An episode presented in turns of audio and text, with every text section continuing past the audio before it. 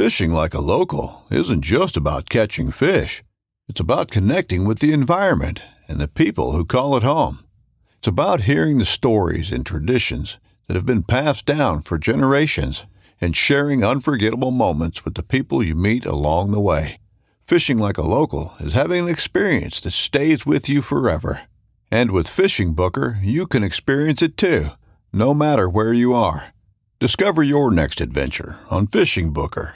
This upcoming concert season will be all about the boots, and Tecovas is your stop for the best in Western style. Tecovas has seasonal and limited edition offerings this spring and summer, including men's and women's boots, apparel, hats, bags, and more.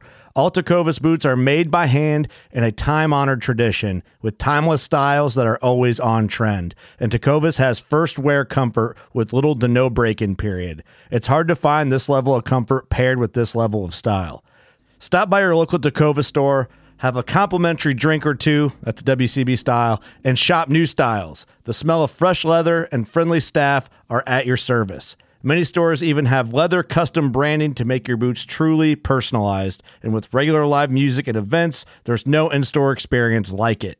If you can't make it into a store, just visit tecovas.com. That's T E C O V A S.com. They offer free shipping on all boots, as well as free returns and exchanges, and ship right to your door. Go to tecovas.com and find your new favorite pair of boots today.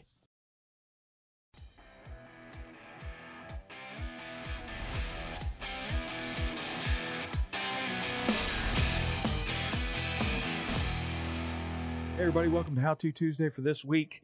You know, I got a question through the email podcast at Saltwater Experience this week asking about seasickness.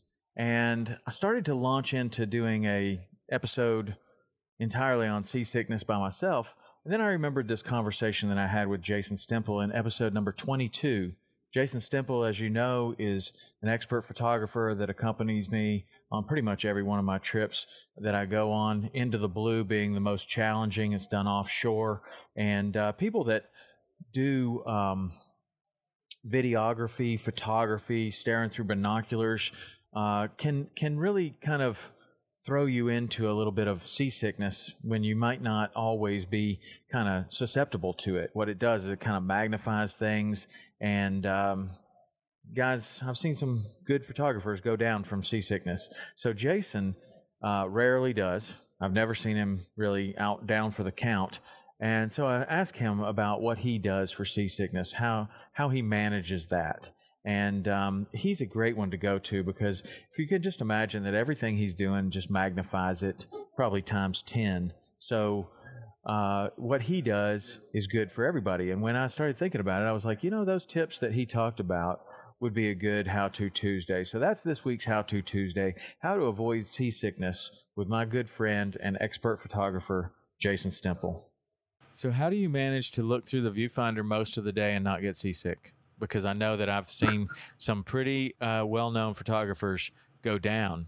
And I have also looked through either binoculars or a camera lens for a while, and I don't get seasick. But all of a sudden, you start feeling, woo, Ah, that's tough. I mean, that will mm. send you down. That I, I, don't suggest that on an offshore boat, and I don't suggest ever going below deck to go to the oh, bathroom or whatever. Not. That is uh, the recipe for getting really sick really fast. So, how do you do? You have any tips on not getting seasick when you're looking through uh, a camera lens?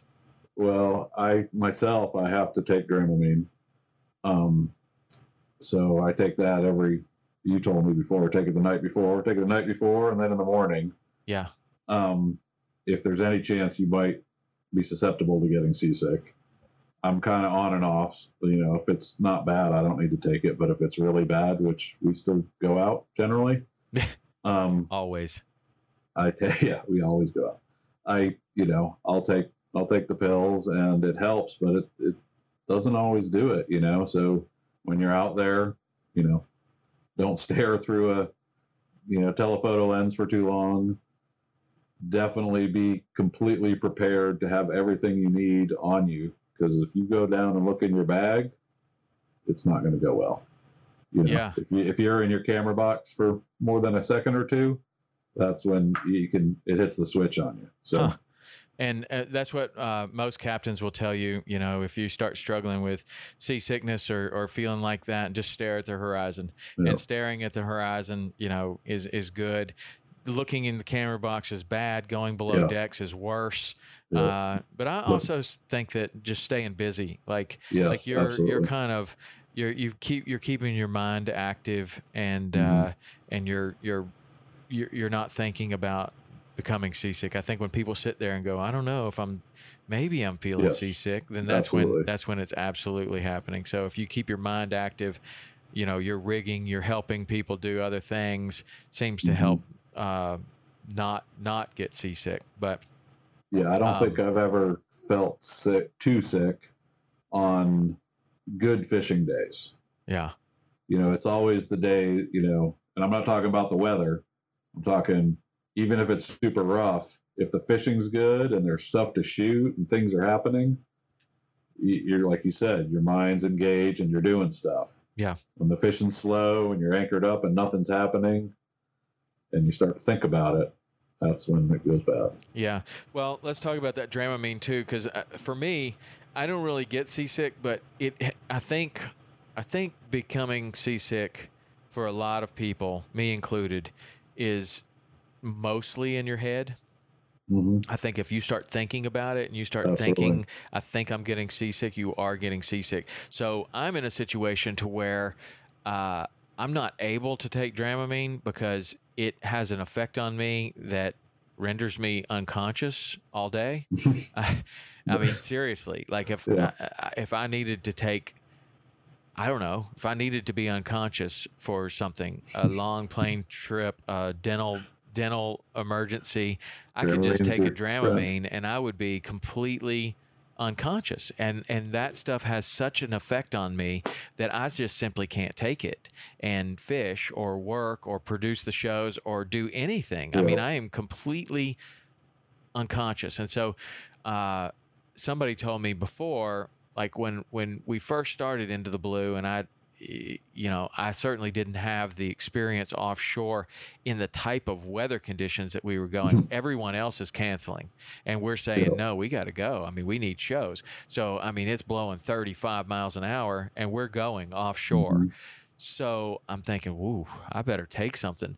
Um, and somebody along the way told me about, um, you know, if you're if if it really knocks you out, you should take one the night before, and then maybe take a half that morning, um, because you know Dramamine's like 12 hours. So if you uh, if you take it at bedtime, say you go to bed at 11 and you wake up at six, well, you've got it, it has fully taken effect. So when you step on the boat, it's already in your bloodstream and you you're coming off a rest. So it doesn't make you you're a little groggy, but it doesn't just knock you out immediately unconscious. And it's already in your in your bloodstream. So you get offshore where it's really rough and when you're just kind of getting your your bearings it's already in you and you don't get seasick right away that has been a very good tip and then i find that if you know you feel like that's not enough then maybe you can take another half on the boat or another full on the boat um, where i see a lot of people that have the same issue that, with it that i do they take it first thing in the morning and by 10 o'clock they're unconscious and Yeah. and they just don't enjoy the day. So for your kids or for whatever, uh, even for yourself, you might try taking it the night before and not taking it on the day of fishing, and maybe that's enough, and and you don't get knocked out completely. Yeah, and I, I also think too if it if you take too much, I mean it does it it makes me kind of a little foggy, but it doesn't knock me out, but it makes me kind of foggy and slower on my feet, and I think that has hurt me before too when I was I wasn't feeling my best, and I think I had taken too much, and I didn't. I was a little foggy, so it kind of I wasn't at my best, and I wasn't controlling my body as much as I needed to be. You know, when you're offshore, you're- you're getting beat up. Your and you- pictures you start sucked, getting thrown around. It affects you more. And and that affects your pictures because Yeah. the sailfish is already back in the water, and you're just taking pictures of holes in the water. yes. Damn. Exactly. I would think that I would think that a, a, a dolphin or a wahoo Mhm. you know, like a jumping fish, a kingfish, uh, a wah, a kingfish, I think could be difficult because Well, they, don't they don't jump at any. They jump when they eat. You know, Yeah. they might jump after, but they don't. It's I mean, completely sometimes they get unpredictable. they get 20 feet in the air, but they're unpredictable. Where I find that a tarpon and a sailfish, uh, a lot of times are doing this this jumping uh, late in the fight, right at the boat. Yeah. And the sailfish, some of the best shots you've ever taken of the sailfish, uh, appear as though you just stop this fish in, in, in mid jump.